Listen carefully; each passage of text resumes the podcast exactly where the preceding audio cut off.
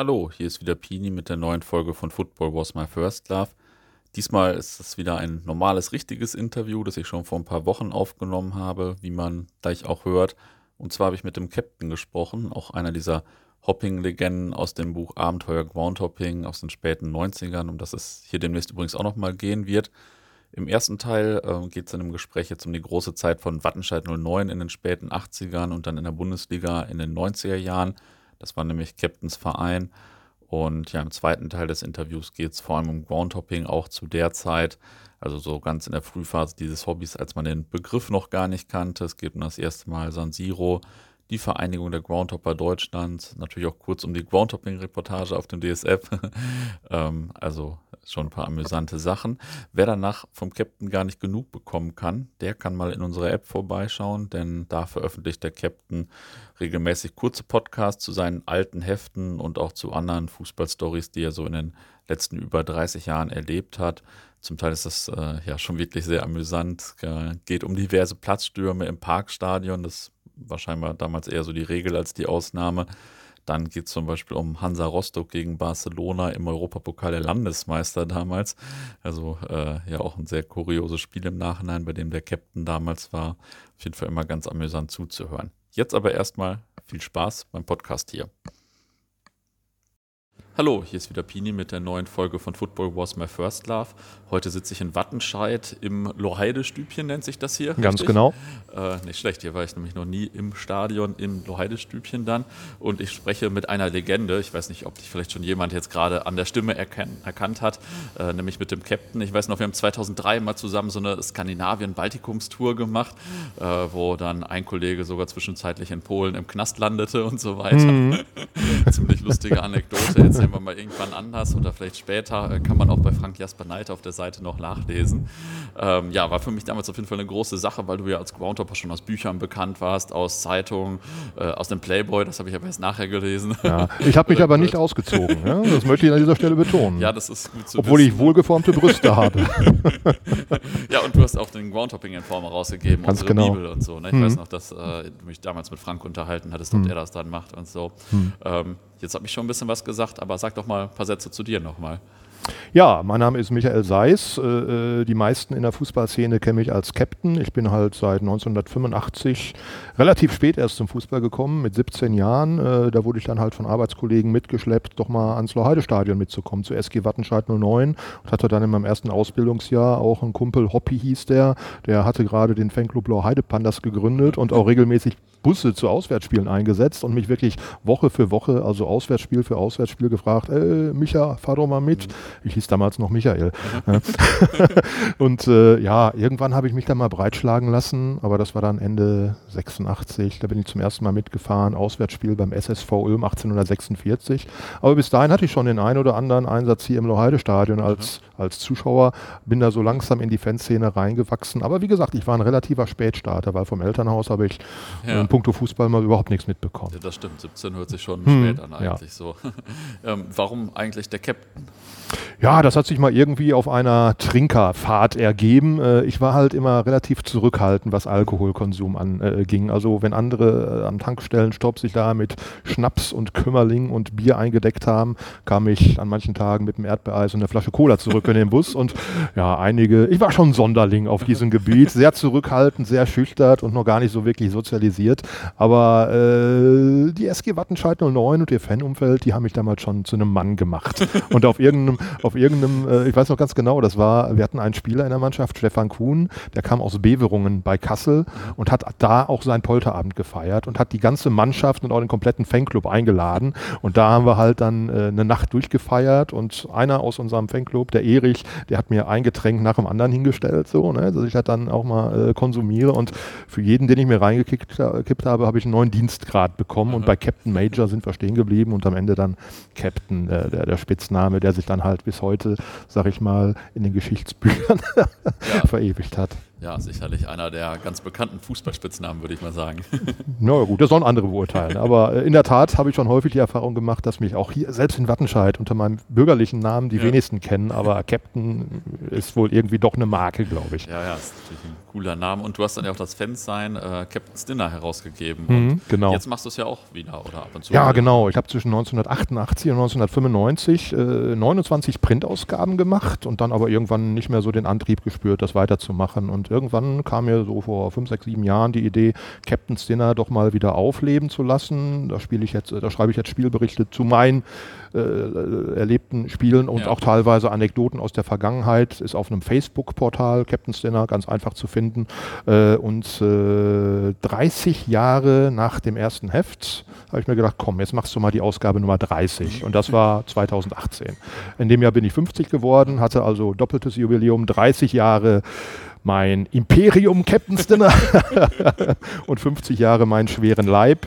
Ja, und ähm, nee, danach habe ich die Nummer 30 gemacht, eine 31 ist gefolgt, eine 32 ist jetzt in Arbeit, die soll so um Ostern rum hoffentlich dann auch gedruckt vorliegen. Schauen wir mal. Und früher lief das wahrscheinlich noch äh, mit der Schreibmaschine, oder? Früher lief das ganz einfach mit der Schreibmaschine, mit, mit Schere und Klebestift und mit ausgeschnittenen Zeitungsüberschriften, die man dann zum Layouten verwendet hat. Also ja, ja, das war noch oldschool. So damals äh, habe ich die Hefte auch wirklich komplett händisch gestaltet. Ich habe die äh, Blätter durch den Kopierer gezogen, von Hand gefaltet, von Hand mit einer Stecknadel gelocht und durch diese beiden Lochstellen in der Falz zwei äh, Klammern durchgeschoben und die dann von Hand umgebogen. Also kurz nach dem Krieg ja. hat man das so gemacht.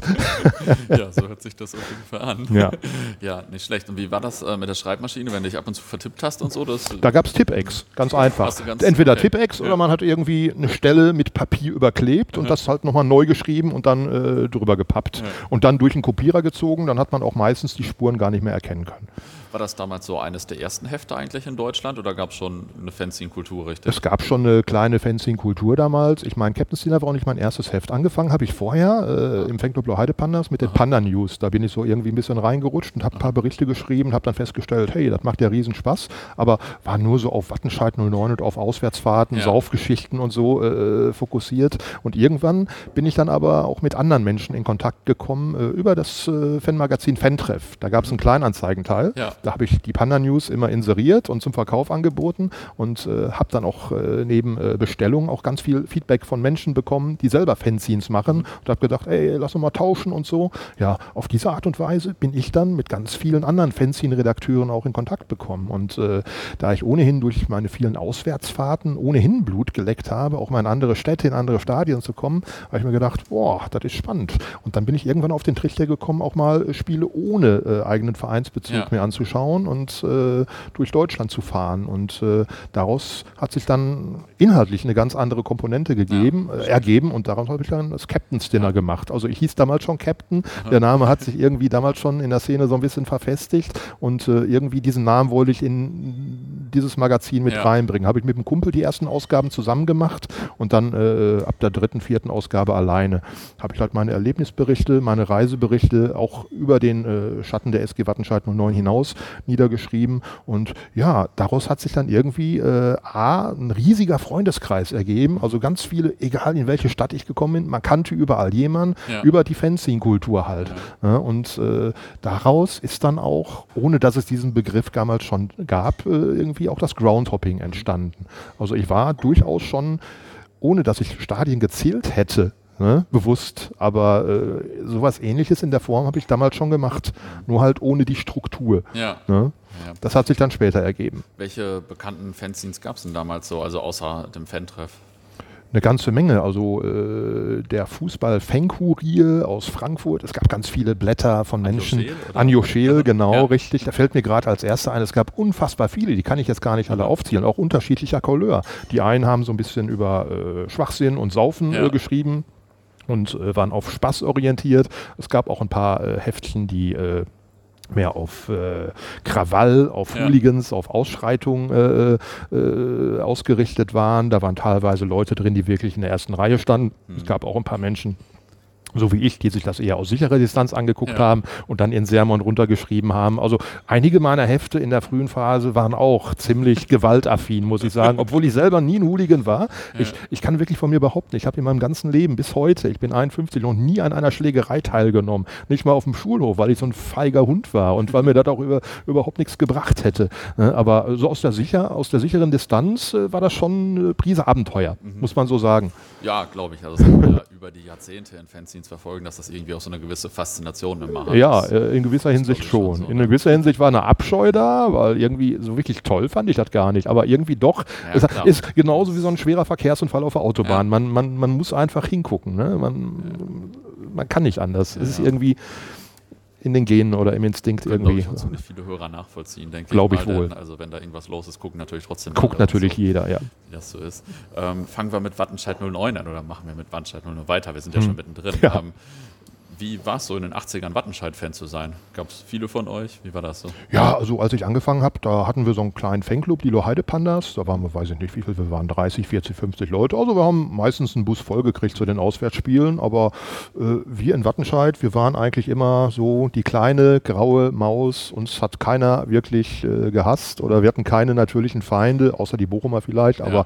im Grunde waren wir, weiß ich nicht, unscheinbar. Ja.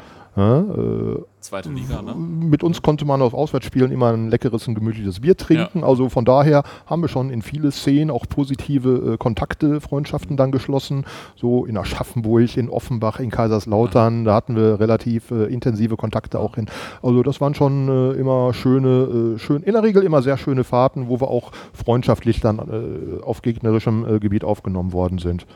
Und das war ja erst zweite Liga dann. das war damals die zweite Bundesliga. In der zweiten Bundesliga waren wir halt so die graue Maus schlechthin ja. in der damaligen Zeit, wenn man so will. Also wir hatten ein recht überschaubares Stadion. Wir hatten eine Mannschaft, die häufig im grauen Mittelfeld rumgekickt hat und Zuschauerproblem. Also wir hatten damals auch eine sehr, sehr äh, überschaubare Fankultur und auch einen sehr, sehr überschaubaren Publikumszuspruch Wie bereits. Also, 2000 also bei manchen, bei manchen Zweitligaspielen waren echt nur 400. Also das sind wirklich Zahlen, die sind verifiziert. Ich ja. war dabei und so stand es dann auch im Kicker ja. und das sind Zahlen, die echt authentisch. 400 Zuschauer bei nicht wenigen Zweitligaspielen an der Loheide. Mhm. Ja traurig. Ja, kann man sich heute fast gar nicht mehr vorstellen. Ja. Aber naja. Ja. Aber auf der anderen Seite, ich war äh, oder ich bin so aus der Rolle des Außenseiters, der ich in meiner Kindheit vielleicht gewesen bin oder in meiner frühen Jugend gewesen bin, immer einer, der dann auch zum Kleinen hält, der sich zum Underdog äh, hingezogen fühlt und der vielleicht auch ein bisschen antizyklisch agiert, der, der nicht mit der Masse, nicht mit dem Strom schwimmt, sondern der sich seinen eigenen Weg bahnt. Und ich glaube, hier bei der SG Wattenscheid 09 äh, habe ich mich super aufgehoben gefühlt und vor allen Dingen hier bei der SG Wattenscheid 09 habe ich zum ersten Mal so gemerkt, wie es ist, Freunde zu haben, ne? in, einem, in einem Freundeskreis mich zu bewegen, akzeptiert zu sein und äh, auch diese Fanzine-Macherei, die hat mir damals so ein unfassbares äh, Selbstwertgefühl vermittelt, ja. das ich vorher gar nicht kannte. Ne? Und von daher muss ich echt sagen, die SG Wattenscheid 09 hat einen Mann aus mir gemacht. Also nicht der Sauferei wegen, ja. wo wir vorhin drüber sprachen, sondern auch äh, hat mein Charakter äh, ganz ja. entscheidend mitgeprägt. Und da bin ich heute sehr, sehr dankbar drüber. Ja. Ja, kann ich ein bisschen nachvollziehen. Ähm, wie war das denn, als ihr dann auf einmal in die erste Bundesliga äh, aufgestiegen seid? Also habt ihr da irgendwie vorher mit gerechnet? Oder ja, wir haben äh, zwei Jahre vorher schon mal um einen Punkt den Relegationsplatz nach oben äh, verpasst Aha. durch ein 1-1 in Saarbrücken. Äh, wir haben häufig oben dran gekratzt, sind dann aber am Ende immer gescheitert. Äh, aber in dem Jahr, in der Saison 89, 90, in der uns das dann gelungen ist, war eigentlich klar. Wir hatten uns den Hannes Bongartz als Trainer geholt und eine schlagkräftige Truppe, Damals kannte keiner einen Thorsten Fink, aber der hat mhm. zehn Jahre später dann im Champions League-Finale gestanden. Ja. oder zwölf Jahre später. Also wir haben damals wirklich sehr, sehr hungrige junge Fußballer gehabt und wir wussten alle, hey, dieses Jahr kann das wirklich was werden. Und wir haben dann eine Saison gespielt, die ein ziemlicher Husarenritt war, äh, wo dann auch am drittletzten Spieltag hier im Loheide-Stadion äh, am 10. Mai 1990 mit einem 5 zu 1 gegen Hertha BSC vor 7500 Zuschauern in strömenden Regen, der auf dich gefeiert werden konnte. Also das das sind äh, so Dinge, die habe ich im Kopf drin, ja. die werde ich auch, wenn ich irgendwann mal dement sein sollte, äh, immer abrufbar haben, glaube ich. Aber das sind so Momente, die natürlich mein, meine, mein, mein junges Leben damals extrem geprägt und erfrischt haben. Ja. Bundesliga-Aufstieg mit der SG Wattenscheid 09. Das war wahrscheinlich auch dann ein ziemlich intensives Wochenende dann, oder? Das war ein Donnerstag, ich musste freitags so. arbeiten. Oh nein, wie gemein. ja, in der Tat wurden hier während des Spiels, äh, das klingt immer so nach, nach Prosa und nach Sage, aber während des Spiels schon sind hier auf der in, im, auf der Laufbahn im Innenraum des Loheide-Stadions Bierwagen angekarrt worden, Bier-LKWs und nach dem Spiel durften wir alle über die Zäune rüber und äh, konnten Freibier trinken Okay. bis, zum, bis zum Abwinken. Es hat gepisst aus allen Kannen, aber das war in diesem Moment sowas von egal. Wir sind in die Bundesliga aufgestiegen und das war ein Moment für die Ewigkeit. Was waren denn dann so die Highlights in der ersten Liga vor allem? Ja, vor allen Dingen haben wir uns mal mit den ganz Großen messen können. Bislang immer nur zweite Liga äh, gespielt und dann hatten wir auf einmal die größten Namen. Wir haben Revierderbys gehabt gegen Borussia Dortmund. Wir haben Ja. gegen Borussia Dortmund zum ersten Mal überhaupt das Bochumer Ruhrstadion ausverkauft bekommen. Der VfL hat da schon einige Jahre drin gespielt, aber dass ein Spiel vor dem Spieltag ausverkauft war und die Tageskassen gar nicht mehr öffneten, das hat es noch nie gegeben. So. Aber dann äh, im Oktober 1990, Wattenscheid gegen BVB, 1 zu 1, war es so. War schon sehr intensiv. Oder FC Bayern München. Wir haben achtmal in der Bundesliga gegen die Bayern gespielt und nur dreimal verloren. Das sind dann auch so Sachen, die natürlich auch historisch äh, kaum greifbar sind. Ne? Und, Ja, äh, aber wer es miterlebt hat, und ich habe von den äh, acht Spielen, habe ich sieben tatsächlich live miterlebt. Nur das 3-3 in München, das habe ich verpasst, weil ich war damals auch im Einzelhandel tätig, musste häufig samstags arbeiten. Ja. Und das war dann halt häufig nicht so mit dem Fußball zu vereinbaren. Ja. Aber ich habe das Beste draus gemacht. Ja, aber, äh, also war bestimmt eine starke Zeit dann. Hm. Ähm, wie äh, war das denn? Achso, vorher noch eine Frage. Ist in der Zeit eigentlich auch die legendäre Hymne von Wattenscheid 09 entstanden oder wann war das? Ja, die habe ich zum ersten Mal äh, bewusst wahrgenommen am 1. Juni 1991. Das war der drittletzte Spieltag in der Bundesliga, in der ersten Bundesliga-Saison. Und da haben wir im Bochumer Ruhrstadion den FC Bayern empfangen und am Ende des Tages 3 zu 2 besiegt. Und im Vorfeld dieses Spiels habe ich zum ersten Mal diese Hymne gehört. Da war der Lenny im Stadion Innenraum, also der, der Interpret dieses Lieds. Da hab ich gedacht, was ist für ein Mist? Ne, äh, komme ich im ersten Moment gar nicht drauf klar. Heute natürlich oder äh, nach ein paar Mal hören äh, hat sich das natürlich zu einer absoluten Hymne entwickelt, die auch weit über Wattenscheid, überregional, bundesweit ein Ja, ja. höchstes Maß Freunde von mir an Wattenscheid vorbeifahren, Ja. eine Nachricht. ein höchstes Maß an Anerkennung. Äh, ab und zu habe ich mal eine Sprachnachricht auf dem Handy, da ruft mich ein Kumpel aus Hamburg an und sagt, ey, ich bin in der Kneipe, hör mal. Und die ganze Kneipe singt unser Lied. Ne? Ja. So völlig, völlig ohne, ohne, ohne Ja, ja. kausalen Zusammenhang. Einfach, weil das Lied so geil ist und äh, überall irgendwie auch geschätzt wird. Und daran erkennt man auch wieder, die SG Wattenscheid 09 irgendwie niedlich. Ist ein Ja. niedlicher Verein. Irgendwie mag jeder diesen Verein oder viele, viele viele mögen den Verein auch allein deswegen, das habe ich schon häufig zurückgespiegelt bekommen, weil die den Verein mit mir in Verbindung bringen. Weil sagen, guck mal, da kenne ich den Captain, ey, Ja. den drücke ich die Daumen heute so. Das ist auch toll. Ja, das stimmt, das stimmt. Also kann ich schon nachvollziehen. Ja. Da hat man einen ganz anderen Bezug zu. Der hat man einen ganz anderen Bezug. Geht Ja. mir umgekehrt auch anders. Also wenn ich über Alemannia Aachen oder über andere Vereine spreche, da habe ich auch meistens irgendein imaginäres Gesicht vor. Augen, das ich da kenne ne, und wo ich sage, hey, sympathisch, mag ich. Ja, das Ja. stimmt. Ähm, würdest du im Rückblick eigentlich sagen, äh, dass ihr denn auch so ein Mäzenverein wart wie Hoffenheim heute? Weil ähm, das Geld kam ja auch von Klaus Steilmann oder seiner Firma. Ja, natürlich hatten wir ein Mäzenatentum in Wattenscheid, aber das mit Hoffenheim zu vergleichen ist schon äh, schwierig. Die SG Wattenscheid 09 war ja im Grunde schon ein gestandener Verein, als dann irgendwann in den späten 60ern der Klaus Steilmann, der hier ein großes Textilunternehmen äh, in Wattenscheid äh, betrieben hat, äh, als der dann in den Verein einstieg. Der hat uns natürlich dann Dinge ermöglicht, die ohne seine Investments überhaupt nicht denkbar gewesen wären. Ja. Also in die Bundesliga aufzusteigen ohne Klaus Steilmann. Ja. Auch damals undenkbar. Wenn man aber die Be Beträge sieht, die heute fließen, ist das natürlich Ja. ein Furz im Wind, was damals an Geldern geflossen ist. Aber das war natürlich schon äh, von entscheidender Bedeutung, dass er uns damals halt äh, finanziell unterstützt hat und dann halt auch äh, den Weg nach oben geebnet hat. Kerstin. So. Ah, ähm, okay, und ähm, kannst du sagen, ich weiß nicht, ob alle Hörer das auf dem Schirm haben, wie das dann weiterging. Ihr seid irgendwann abgestiegen und äh, Steinmann ist ausgestiegen oder hat aufgehört? Oder Mhm. Ja, ja, so richtig. weiter? Also äh, irgendwann sind wir aus der zweiten Bundesliga abgestiegen. Äh, Steinmanns Tochter, die Britta, die hat dann zeitweise hier im Management gearbeitet, aber aus meiner Sicht hat sie den Verein und nicht nur den Verein, sondern auch den Konzern ihres Vaters doch äh, ziemlich runtergewirtschaftet. Und nach dem Bundesliga-Abstieg gab es halt kein Comeback mehr. Wir sind dann 96 in die dritte Liga abgestiegen, kamen mal wieder hoch, sind dann aber 1999 endgültig aus der zweiten Liga für immer äh, bis heute verschwunden und äh, der Niedergang hat sich dann fortgesetzt im Jahr 2010 mit dem Abstieg in die sechstklassige Verbandsliga. Also ja. es war schon ein kontinuierlicher Niedergang, der auch zeitlich irgendwie äh, durchaus d'accord ging mit dem äh, nachlassenden Invest von Klaus Steilmann, der dann auch im Jahr 2009 verstorben ist. Mhm. Wie hast du denn den Niedergang so erlebt? Also war das so schrecklich für euch als Fanszene oder war das einfach, einfach normal oder wie war das so? Kommen wir wieder auf mein antizyklisches Verhalten zurück. Als der Verein 2010 ja. zum ersten Mal sechsklassig war, da habe ich mir natürlich anfangs auch die Sinnfrage gestellt, meine Fresse, das kann doch nicht wahr sein. Willst du dir das noch angucken? Aber dann wir genau diese Saison 2010, 2011, in der wir zum ersten Mal in der sechsten Liga gespielt haben, die erste und bis heute auch einzige Saison, in der ich komplett alle Spiele gesehen habe. Jedes Ligaspiel, jedes Pokalspiel, jedes verfickte Kreispokalspiel auf Asche, jedes Freundschaftsspiel. Ich war bei allen Spielen dabei.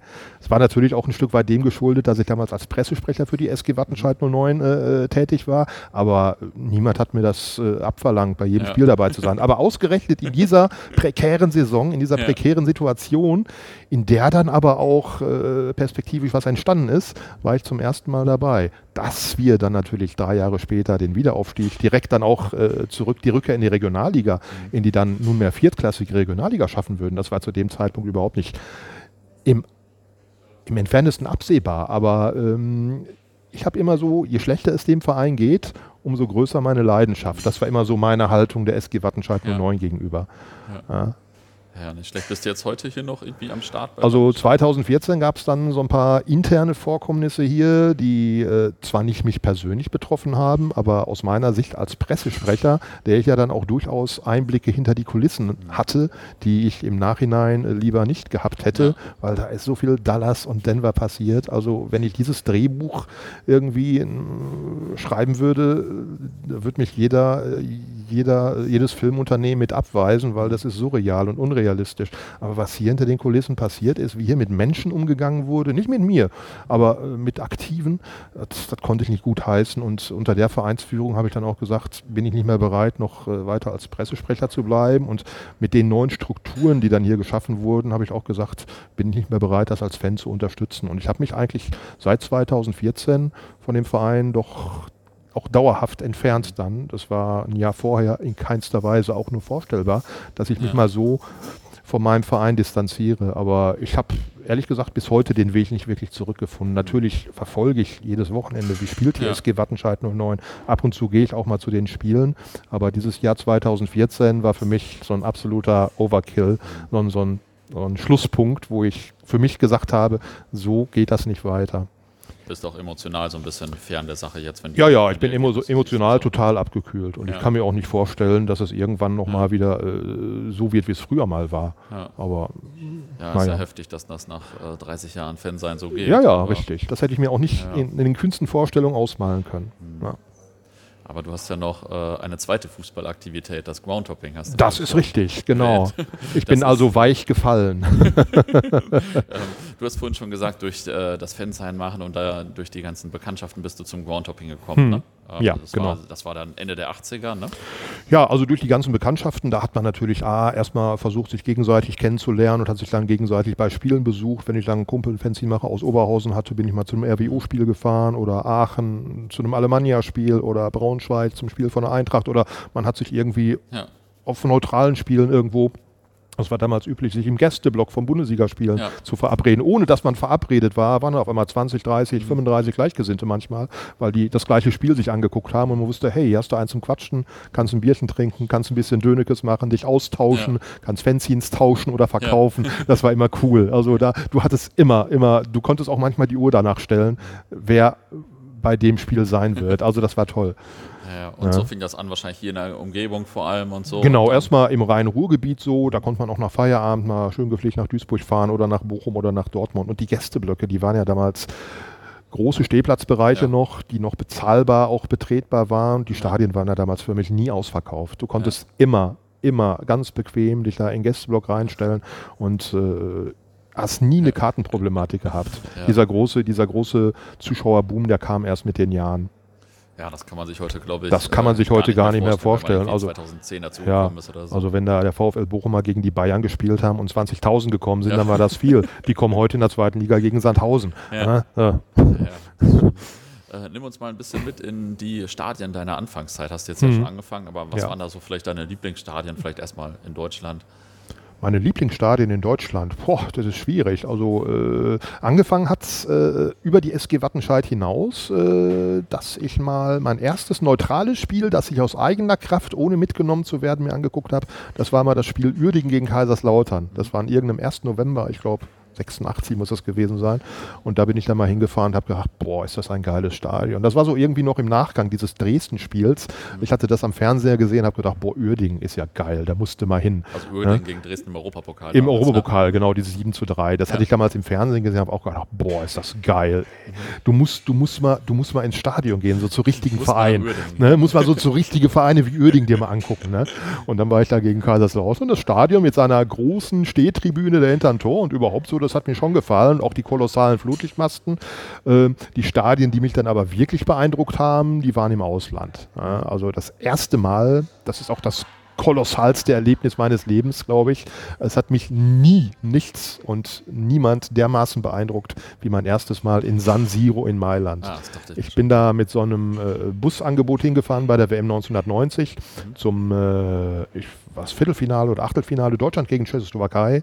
1 zu 0, Lothar Matthäus, 25 Minuten, ein gähnend langweiliges Spiel. Aber ich war im Oberrang, also im dritten Rang des San Siro und äh, wow. Das war ein ja. Wow-Erlebnis, das war ein Aha-Erlebnis. Ich habe in meinem späteren Leben noch größere Stadien erlebt, aber ich war nie auch nur ansatzweise wieder so geflasht wie von diesem ersten Eindruck, wie von diesen zweieinhalb Stunden oder was ich in diesem Stadion verbringen durfte. Das war wow. Und da fing es auch so an mit den Auslandsreisen, oder? Das war jetzt nicht mein erstes Auslandsspiel. Also mein erstes Auslandsspiel, bewusst, nicht bewusst, sondern mein erstes Auslandsspiel habe ich im September 88 gesehen. Da bin ich mal nach Brüssel gefahren mit einem äh, Fencing-Kollegen aus Frankfurt, RWD Molenbeek gegen Standard Lüttich. Das war mein erstes Auslandsspiel und dann auch öfter mal nach Holland oder so, also in, die, in das nähere Umfeld.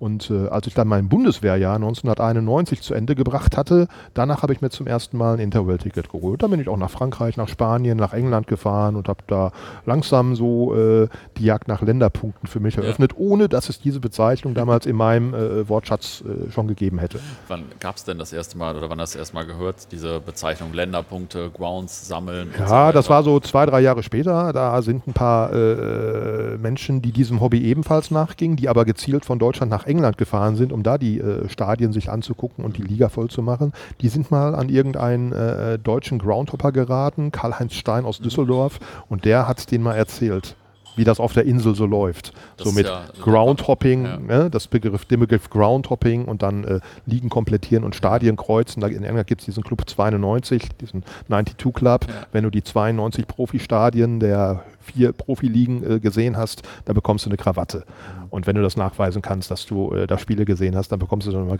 Krawatte und bist Mitglied in diesem äh, elitären Club. Und äh, auf dieser Idee fußt ja irgendwie dann auch das Groundhopping, so wie wir es heute betreiben. Ja. Es geht vielen Menschen darum, äh, weiß ich nicht, nach Holland, nach Tschechien zu fahren und dann irgendwann, wenn es einem da gut gefällt, dann auch mal die Liga zu ja. komplettieren und gerne auch die zweite oder auch die dritte Liga. Ne? Und äh, auf dieser Zählweise äh, basiert dieses ganze Groundhopping dann. Also Grounds zu zählen, die man schon besucht hat oder Länder zu zählen oder gucken, ob ich eine Liga komplett, wäre mir vorher gar nicht in den Sinn gekommen. Aber dieses neue äh, Gedankenmodell, das hat mich dann und viele andere dann natürlich auch verleitet, doch mal ein bisschen gezielter zu fahren. Ja. vorher bin ich, weiß ich nicht, zum 27. Mal in Oberhausen gewesen und zum 38. Mal in Bochum.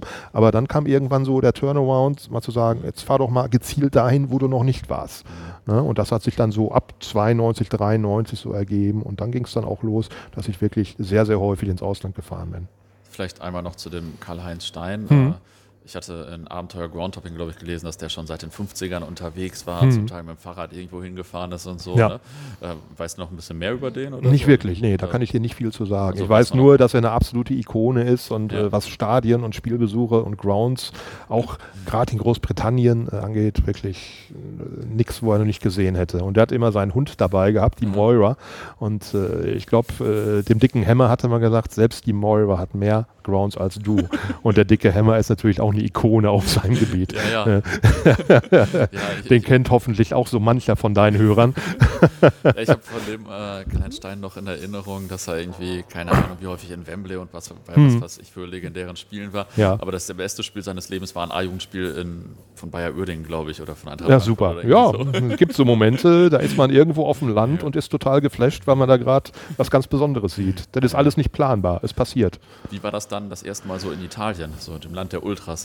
Ja, ich bin damals schon natürlich äh, gezielt nach Italien gefahren, weil damals äh, gab es diese Ultrakultur in Deutschland noch nicht. Überhaupt nicht. Ja, aber in Italien schon. In Italien gab es damals dieses Fanzine Super Tifo, das voll war mit Choreografien und mit Feuerwerk und äh, mit allen möglichen Dingen. Und äh, das hat mich natürlich schon verlockt. Und ich bin ja, ja schon immer gezielt zu Spielen gefahren, äh, immer in der Hoffnung, dass da auch irgendwie ein bisschen was brennt oder irgendwie ein paar Tat äh, Papptafeln hochgehalten werden und wurde auch selten enttäuscht. Das war damals so äh, für mich schon Indikator in Sachen Spielauswahl. Mhm. Aber auf der anderen Seite kann ich heute dieser ganzen Ultrakultur gar nicht so viel abgewinnen. Ich bin, ich bin heute überhaupt nicht derjenige, der gezielt auf äh, Pyro-Spiele fährt. Oder ich kenne genug Leute, die jetzt hier beim Belgrader Derby zum 20. Mal ja. vielleicht gewesen sind. Ich habe noch kein einziges gesehen. Ich ja. habe Roter Stern mal gemacht in der Champions League Quali 2004 gegen die PSW Eindhoven. Das war voll, mhm. war ausverkauft. 3 zu 2, super Spiel gesehen. Die Kurve hat gebrannt. Was will ich mehr? Also ich muss das jetzt nicht 20 Mal sehen, weil immer nur Pyro, immer das Feuerwerk. Ja ist immer das Gleiche. Irgendwann, irgendwann hast du dich daran satt gesehen. Ja, klar. Ne? Ja, schon nachvollziehen. Nach Italien oder auch generell, ihr seid dann, ihr habt die Spiele im Kicker gesehen und seid dann mit dem Zug losgefahren? Oder ja, das war in der Tat damals, als es noch kein Internet gab, äh, schon ziemlich abenteuerlich. Man hat natürlich damals den Kicker gehabt, wo halt die Ansetzungen aufgelistet waren, aber natürlich ohne konkrete Anstoßzeit mhm. und auch nie wirklich, dass du wirklich wissen konntest, spielen jetzt überhaupt an dem Wochenende oder ist das veraltet, was da steht? Ja. Man musste damals schon gezielt die Vereine anrufen und das haben wir auch gemacht, äh, bevor es den Groundtopping-Informer gab, das ja dann als äh, Telefon- und Anschriftenverzeichnis des Weltfußballs sich irgendwann in diese Richtung entwickelt hat, gab es schon so ein Jahrbuch von der UEFA. Die haben jedes Jahr so eine Broschüre rausgebracht, First Division Clubs in Europe. Und da standen halt alle Erstligisten mit Telefonnummern und Kontaktdaten drin. E-Mail gab es damals noch nicht, aber man konnte anrufen. Und ich habe dann auch häufig einen Anruf getätigt und mir Spieltermine äh, bestätigen lassen. Und das, das hat dann auch äh, meistens geklappt, wenn auch nicht immer. Ja, äh, kurze Anekdote meinerseits. Ich weiß das auch noch, als ich so mit Autogramm sammeln anfing und so Ende der 90er. Hm. Da habe ich auch mal zur UEFA einfach hingeschrieben, handgeschriebenen hm. Brief und die haben mir dann halt so ein Ding zurückgeschickt, ein hm. paar Mal. Da waren dann halt zum Teil irgendwie die Privatadressen oder Telefonnummern ja, ja. von hochrangigen Von Funktionären drin, genau, ja. Das, also das kann man sich heute überhaupt nicht mehr vorstellen, dass das äh, nicht schon 100 Jahre her ist. Das ist in der Tat richtig. Ja, damals so kurz nach dem Krieg, da mussten wir noch ganz anders. Äh, und damals ist dann auch äh, die VDGD entstanden, genau aus mhm. diesem Antrieb heraus, sich gegenseitig Informationen zu verschaffen. Also VDGD, die VDGD ist die Vereinigung der Groundhopper Deutschlands. Die wurde von irgendeiner dutzendköpfigen Gruppe Groundhopper, die sich gemeinsam irgendwann 92 bei irgendeinem Fußballspiel in Italien, ich weiß nicht mehr welches es war, getroffen hat und gesagt, komm, wir gründen jetzt hier an Ort und Stelle unsere Groundhopper-Vereinigung. Und dann gab es halt dieses Bewerbungsprinzip. Jeder Groundhopper, der ein bisschen was auf sich hielt oder der ein bisschen äh, Rang und Namen in der Szene hatte, konnte sich bewerben. Und zwar, indem er von irgendeinem Spiel im Ausland eine Postkarte an den Jörn Helms, an den damaligen Vorsitzenden der VDGD schickt. Und ja, das war dann das Bewerbungsschreiben und dann wurde man in der Regel auch aufgenommen. Und äh, die VDGD hat dann äh, über all die Jahre ähm, etliche wichtige Publikationen herausgebracht. Und zwar wurden jedes Mitglied und jeder Leser war angehalten, auf seinen Reisen Informationen zu sammeln, Spielpläne zu sammeln und die wurden dann in Heftform äh, rumgeschickt. Also man hatte nicht mehr allein den Kicker und die Sportbild. der Europlan. Ne? Der Europlan, genau. Sondern man hatte auch dann dieses Magazin, den Europlan, der aus einem Konvolut an Spielplänen ja. aus aller Herren Länder dann das irgendwann auch bestand. Busabfahrtzeiten und so, glaube ich, da drin. Teilweise auch, richtig. Also auch diverse andere Hilfestellungen, richtig. Ja. Aber das war dann schon ein wichtiges Instrument, dass man sich ein bisschen konkreter auf seine Reisen vorbereiten konnte. Wie viele, also du hast gesagt, das haben vielleicht so ein Dutzend Leute gegründet. Wie viele Groundhopper gab es überhaupt so Anfang der 90er? Also wir hatten dann irgendwann auch eine dreistellige Mitgliederzahl in der VDGD. Das ist schon kontinuierlich gewachsen, ja. war aber immer noch ein relativ kleiner, überschaubarer Zirkel. Nicht mehr zu vergleichen mit dem, was heute los ist, ja, ja. denn heute hast du ja teilweise in der zweiten Liga Budapest teilweise äh, ein Dutzend Groundhopper am Start, ne, die teilweise auch völlig unabhängig voneinander anreisen. Äh, das ist heute schon förmlich explodiert. Also das ist heute kein äh, Phänomen mehr für einen kleinen Zirkel, das ist heute schon ein Massenphänomen. Ja, ja, klar. Ja, also, das hat sich schon. Ja. Ja, ich glaube, ich habe schon mal die Zahl gesehen, dass irgendwie 3.000, 4.000 Leute von Dortmund allein irgendwie die App nutzen, äh, die Groundhopper-App. Krass, das, ja. Das ist natürlich schon eine Riesenzahl. Ja.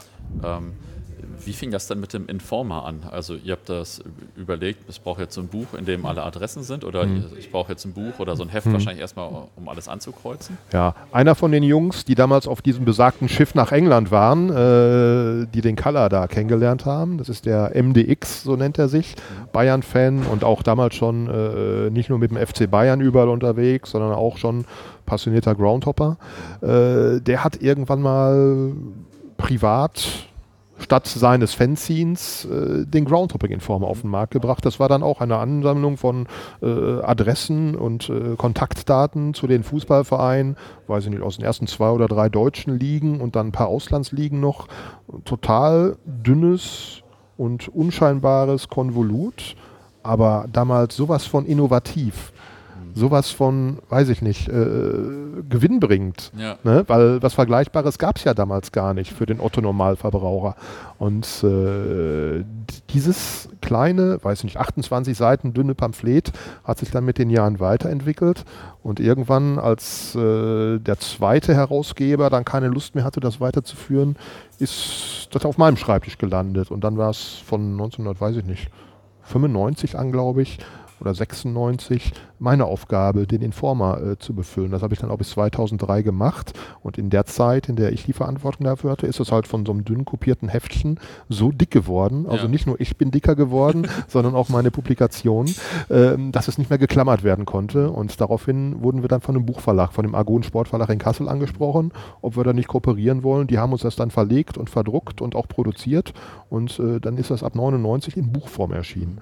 Das war natürlich dann auch eine Innovation, aber das Ding wurde auch immer dicker. Irgendwann haben wir auch Landkarten drin abgebildet, in dem halt die äh, einzelnen ja. Vereine positioniert wurden, dass man sie lokal zuordnen konnte. Wo ist eigentlich dieses Beveren oder wo ist eigentlich mhm. dieses Radoc Kralove oder ne, äh, Schieß mich tot. Ne? Und das war immer wieder pro, pro, pro Neuerscheinung jedes Jahr eine kleine weitere Innovation. Und ja. das hat natürlich dann ein Stück weit mit Sicherheit auch dazu äh, beigetragen, dass das Phänomen Groundhopping peu à peu gewachsen ja. ist. Dazu kam dann natürlich auch die mediale Berichterstattung, die sich dann halt, äh, das beste Beispiel ist die DSF-Reportage ja. mit dem dicken Hämmer und einigen anderen in Prostewitsch, das in Wirklichkeit Prostejov heißt, aber das tut hier nichts zur Sache. Nee, in Wirklichkeit, also das hat durchaus, äh, glaube ich, ein Stück weit dazu beigetragen, dass Groundhopping heute ein Massenphänomen ist. Ja, auf jeden Fall, auf jeden Fall. Ähm, weißt du, wann es die letzte Ausgabe vom Groundhopping Informer gab? Die ist, glaube ich, fünf Jahre her oder so. Aber irgendwann kam ja auch das Internet. Und irgendwann äh, konnte man sich auch dann mit seinem Smartphone äh, in jeder Lebenslage selbst behelfen, dass der Groundhopping-Informer in dieser Form überhaupt keinen Sinn mehr ergeben hat. Ne, ich habe ihn, seit ich ihn abgegeben habe, 2003, aktiv überhaupt nicht mehr benutzt, weil ich habe mir dann auf andere Weise beholfen. Ja. Ne, mobiles Internet war damals langsam im Kommen und äh, so hat sich dann äh, eine Spreu ein bisschen vom Weizen getrennt, ja. um das so zu formulieren. Ja. Ähm, und die Vereinigung der Groundhopper Deutschlands, die ist dann, ja, die ist jetzt wahrscheinlich auch nicht mehr aktiv, oder? Die war dann im Internet auch irgendwann überflüssig? Ja, das kann ich gar nicht, kann ich gar nicht so wirklich nachzeichnen. Äh, sag mal so, die Protagonisten, die gibt es alle noch, mhm. ja. Sind auch aber noch sag, unterwegs. Die sind, äh, viele von denen sind noch unterwegs. Einige haben natürlich dann irgendwie Familie gegründet oder aus äh, nicht mehr vorhandenem Interesse dann äh, ihre Karriere an Nagel gehängt. Aber auf der anderen Seite, viele sind nach wie vor unterwegs, teilweise auch Leute, die ich vom ersten Moment an kenne. Die sind heute immer noch am Ball. Und das finde ich wirklich bemerkenswert. Ja, auf jeden Fall. Nicht schlecht. Ähm, so. Ähm, ich, ich habe noch eine Frage zu, zu den Touren. Warst du auch äh, nach dem Zusammenbruch das erste Mal im Ostblock so dann? Nochmal bitte, ich habe jetzt die Frage akustisch nicht verstanden. Ja, äh, ich Ist ein bisschen laut gerade, geworden. Irgendwo, ja, ich Ja. lege gerade, ob wir uns irgendwo hinsetzen oder. Naja, ähm, egal, ich glaube, wir machen einfach weiter. Passt Ja, schon. ja, gut. Ähm, dann ist ja irgendwann auch der Ostblock zusammengebrochen. Ja. Warst du damals dann auch, bist du direkt in den Ostblock gereist oder so? Ja, so direkt nicht. Ich habe natürlich ein paar Spiele dann auf, äh, in der ehemaligen DDR gesehen nach dem Mauerfall, aber mh, so wirklich gekitzelt hat mich das nicht, weil die Spiele, die ich mir daraus gesucht habe, dann häufig von Randale und Hooliganismen und so äh, geprägt war, das hat mich ein Stück weit abgeschreckt, muss ich wirklich sagen. Ich habe zwar einige Spiele gesehen, aber wirklich wohl in meiner Haut habe ich mir da in vielen Fällen nicht gefühlt. Das hat sich erst mit den Jahren so ergeben, dass ich dann doch gezielt Richtung Osten und auch dauerhaft Richtung Osten gefahren bin. Aber ich muss mir selber zugestehen, ich habe viel zu wenig im Ostteil Deutschlands gesehen. Also da habe ich noch einen unfassbar hohen Nachholbedarf. Wenn es dann aber so um Länder wie Tschechien geht oder äh, noch weiter Richtung Osteuropa, da bin ich eigentlich sehr gerne unterwegs, weil das, weil das auch heute teilweise noch Länder sind, in denen der Fußball jetzt nicht den allerhöchsten gesellschaftlichen Stellenwert hat und gleichzeitig dann halt auch nicht diesen Konsumfaktor, wie er Ja. in Deutschland äh, und diesen Kommerzfaktor, wie er in, äh, in Deutschland und in vielen anderen großen Ja. Ländern Westeuropas darstellt. Also da ist Fußball durchaus noch in einer gewissen Form von Reinkultur zu äh, genießen, vor allen Dingen auch bezahlbar und teilweise auch in Stadien wie zu Großvaters Zeiten, die sich ihren Ja. ursprünglichen Charme bis in die Gegenwart bewahrt haben und in die ich eigentlich auch viel lieber fahre, als in diese ganzen Neubauten, wo einer wie der andere aussieht. Haben sich so im Laufe der Zeit deine Lieblingsziele irgendwie verändert? Ja, definitiv. Also Osteuropa.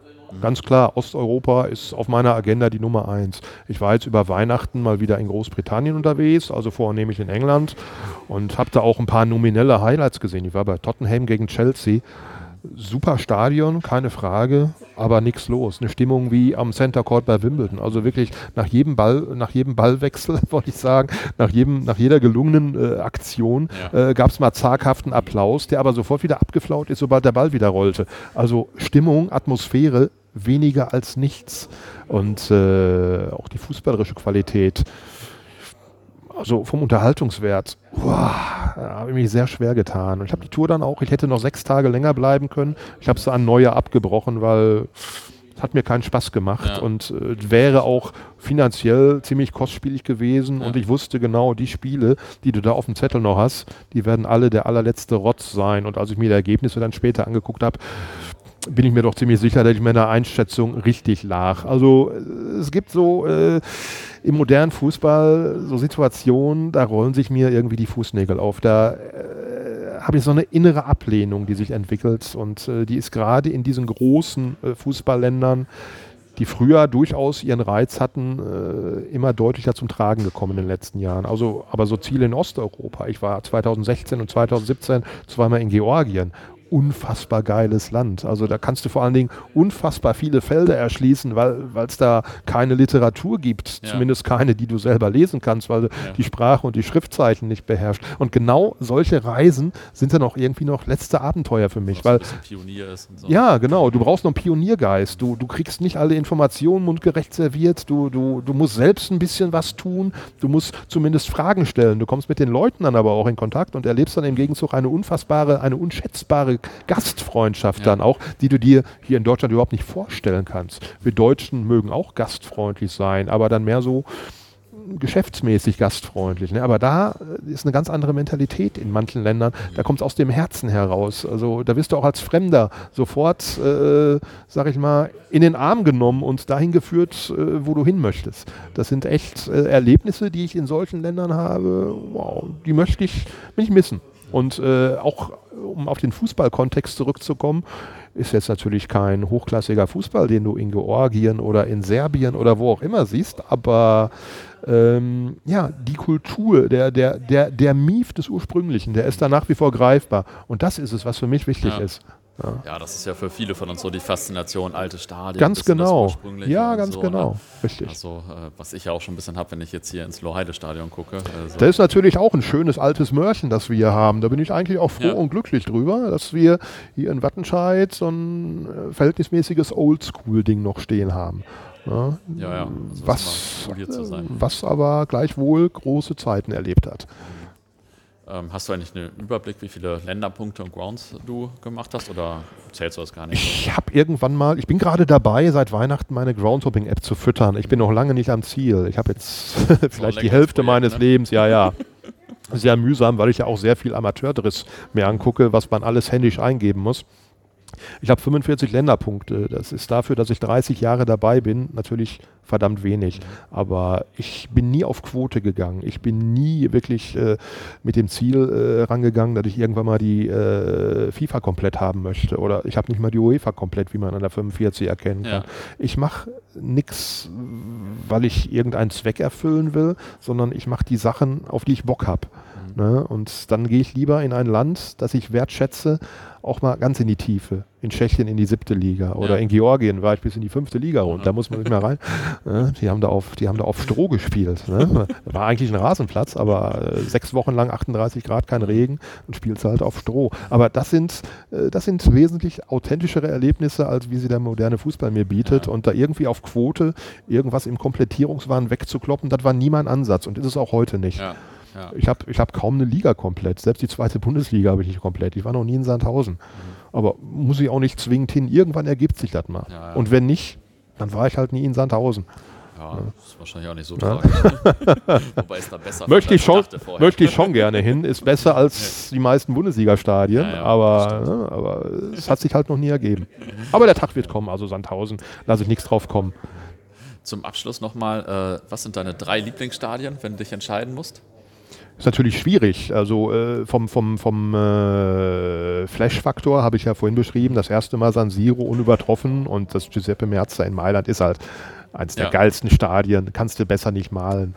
Und dann kann man natürlich, ja, es gibt so unfassbar viele schöne, originelle Stadien. Das Olympiastadion in Stockholm zum Beispiel ist so ein uraltes Ding mhm. mit, mit Holztribünen ja. und äh, unvergleichbar schön ja, mein, mein größtes Fußballspiel mit der größten Zuschauerkulisse, das habe ich gesehen äh, 1996, FC Barcelona gegen Real Madrid. Da waren 114.700 im Stadion. Das ist eine Kapazität, die heute in der Gegenwart kein Stadion in Europa mehr bietet. Ne? Das ist auch ein magischer Moment gewesen. Also es gibt schon viele große, aber auch im Kleinen viele wunderschöne Stadien. Ich war jetzt in äh, Ungarn vor wenigen Wochen, habe da an einem äh, Dienstagnachmittag oder Mittwochnachmittag ein Zweitligastadion gesehen in Doruk. Das ist eine Vorstadt von Dorok, eine Vorstadt von Budapest. Das ist mit einer wunderschönen alten Holztribüne auch. Also malerisch und uralt. Ne? Also an, solchen, an solchen Momenten geht mir dann doch ein Tropfen ins Höschen. Ne? Ja. Also da geht mir dann das Herz auf. Das sind äh, manchmal ähm, so Erlebnisse, wo man das Glück im Kleinen findet. Und genau das ist es, was mich beim Groundhopping leitet. Also nicht dieses Großherrentum, nicht dieses sich gegenseitig übertrumpfen, sondern auch mal sein Glück in Kleinigkeiten zu finden. Und das gelingt mir beim Groundhopping gerade, mhm. wenn ich es so ansetze, wie ich es tue, relativ häufig. Ähm, Jetzt frage ich zum Abschluss immer nach einer amüsanten oder interessanten Anekdote. Vorher habe ich mal noch eine Frage. Mhm. Ich habe nämlich äh, in dem Buch damals, Abenteuer Groundtopping, auch von eurer Albanien-Tour gelesen, mhm. zum Länderspiel damals. Ja. Glaub, du hast den Bericht sogar geschrieben. Mhm. Jetzt war ich letztens bei äh, Fari, also Carlo Fasang, und der hat auch von der Tour erzählt. Ja. Äh, und jetzt musst du auch erzählen. Jetzt bin ich mal gespannt, ob sich irgendwas deckt von euren Berichten. Ja, das war schon toll. Also äh, wir sind damals mit, weiß ich nicht, 12 oder 15 Mann mit dem Flieger von äh, Deutschland nach äh, Tirana geflogen, von Frankfurt nach Tirana. Alles, was wir hatten, war eine Eintrittskarte fürs Spiel.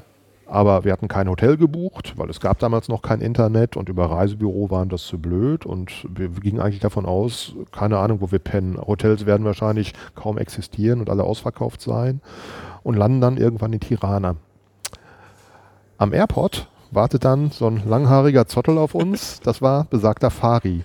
Der hatte sich Tage vorher mit einem Mietwagen für, nee, nicht mit einem Mietwagen, mit einem Gebrauchtwagen, den er für 100 Mark auf dem Kleinanzeigenportal irgendwo sich gekauft hat, äh, ist er von äh, Schwarzwald über Serbien nach Tirana gefahren. Mit dem Ziel, den Wagen da irgendwie zu Geld zu machen und sich die Reise, vor allen Dingen auch den Rückflug dann äh, zu refinanzieren.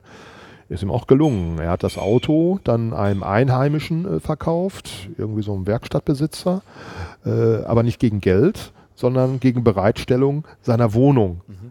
Die er aber auch mit seiner Familie gleichzeitig Ja. bewohnt hat. Er hat tatsächlich zwei große Zimmer dann für uns bereitgestellt, die wir nutzen konnten mit Satelliten-TV, sämtlichem Luxus. Und der Fari hat uns dann, sag ich mal, jedem, weiß ich nicht, 20, 30 Mark oder was abgenommen, so im Gegenwert, dass er uns da unterbringt. Und das war äh, eine ziemlich äh, abgefahrene Geschichte. Wir haben dann in Schlafsäcken, äh, teilweise auf der Couch, teilweise auf dem Fußboden gepennt, haben uns da äh, im Badezimmer erfrischt. Es war damals irgendwie die Cholera irgendwie äh, ein ganz großes Thema. Da standen halt Regentonnen mit Regenwasser, also sich mit Leitungswasser da zu waschen oder zu bedienen, wäre nicht so ratsam gewesen. Und wir haben da zwei Nächte in dem äh, Kabuff, also war eine sehr moderne Wohnung, also nichts mit dem Albanien zu tun, was man damals so in seinen Köpfen hatte. War schon eine sehr wohlhabende Familie.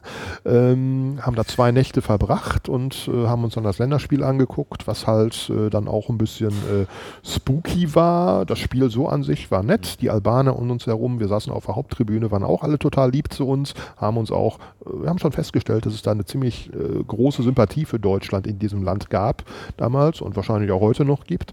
Äh, haben uns damals auch alle per Shakehands verabschiedet und so. Aber als wir dann äh, zurück zu unserer Behausung laufen wollten, haben uns rund ums Stadion ein paar Dutzend kleine Kinder und Jugendliche äh, wirklich angegangen, haben uns wirklich versucht auszurauben. Also einigen wurde auch der Rucksack geöffnet und da fehlten dann am Ende auch einige Sachen drin. Ich bin schadlos aus der Nummer rausgekommen, aber äh, was wir uns nicht getraut haben, irgendwie um uns rumzutreten und die, die Kinder zu verletzen, hat die Polizei dann irgendwann übernommen, als die unsere Notlage erkannte und die ist wirklich mit voller Wucht gegen diese kleinen Rotzplagen vorgegangen und hat alles weggeknüppelt und uns da quasi dann aus dieser misslichen Situation befreit.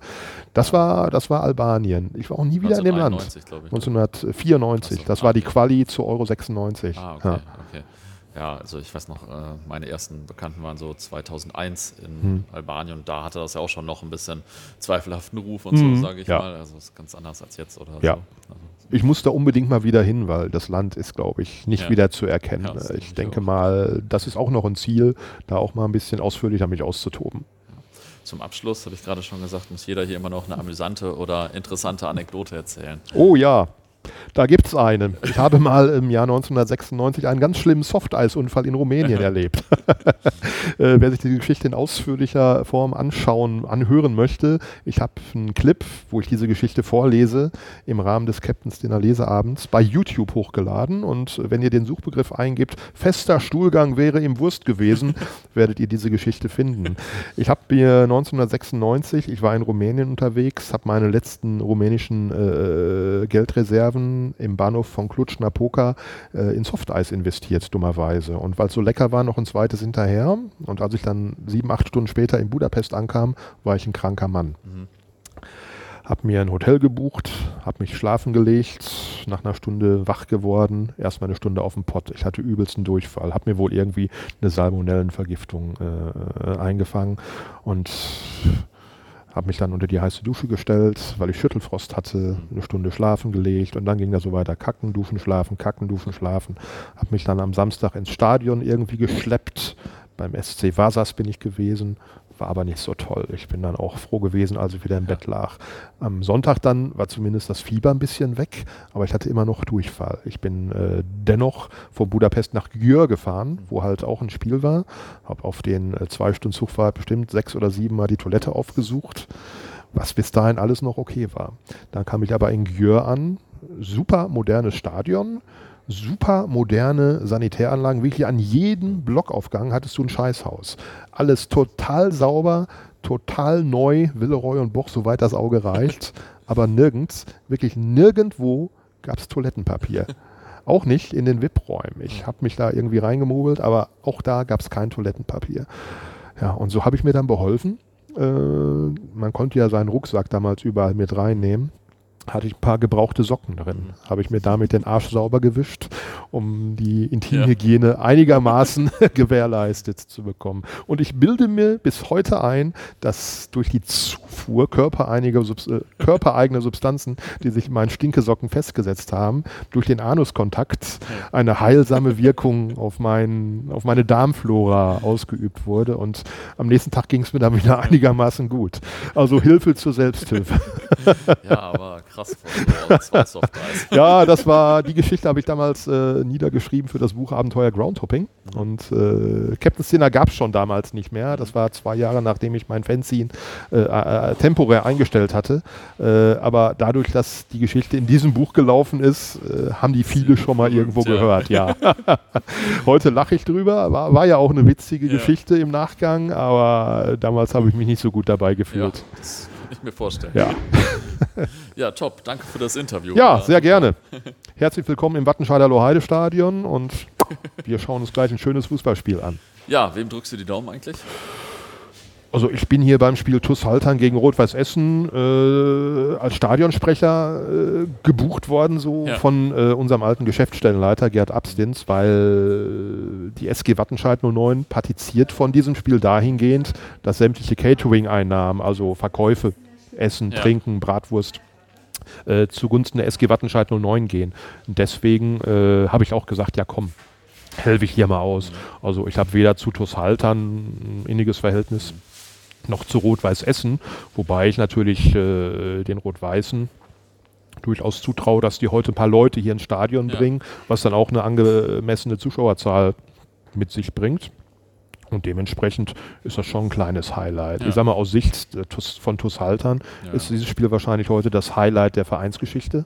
Weil vor so einer Kulisse, 3000 oder was auch immer hier kommen mag, haben die ihr Leben noch nicht gespielt auf ihrer kleinen äh, Stausee-Kampfbahn. Ähm, ja, ich bin mal gespannt, was das wird, aber emotional bin ich hier relativ äh, äh entspannt. Ich habe da jetzt keinen, dem ich die Daumen drücke. Normalerweise immer dem Kleinen, ne? äh, schwarz und weiß, das sind auch die Farben von TuS Haltern. Und, äh, aber ich lasse mich überraschen. Der Bessere soll gewinnen. Ich ja. bin hier heute völlig neutral. Für mich ist es natürlich nochmal ein klein wenig Anspannung, weil ich gleich als Stadionsprecher dieses Spiel begleiten werde, was ich ja für die SG Wattenscheid 09 hier an diesem Standort auch elf Jahre gemacht habe. Ja. Jetzt bin ich natürlich ein bisschen aus der Übung. Seit 2010 mache ich es nicht mehr, aber jetzt gebe ich mal für die drei Spiele, die Haltern hier an der Heide spielt, mal das Comeback. Und Guter Hinweis auf jeden Fall, dass das Catering an euch geht, dann esse ich gleich eine Bratwurst mehr. Hier gibt es die originale Heide Bratwurst, die kann ich so oder so nur empfehlen. Soft Eis habe ich mir seitdem nicht mehr ganz so viele einverleibt. Danke dir. Ja, sehr gerne. Ciao.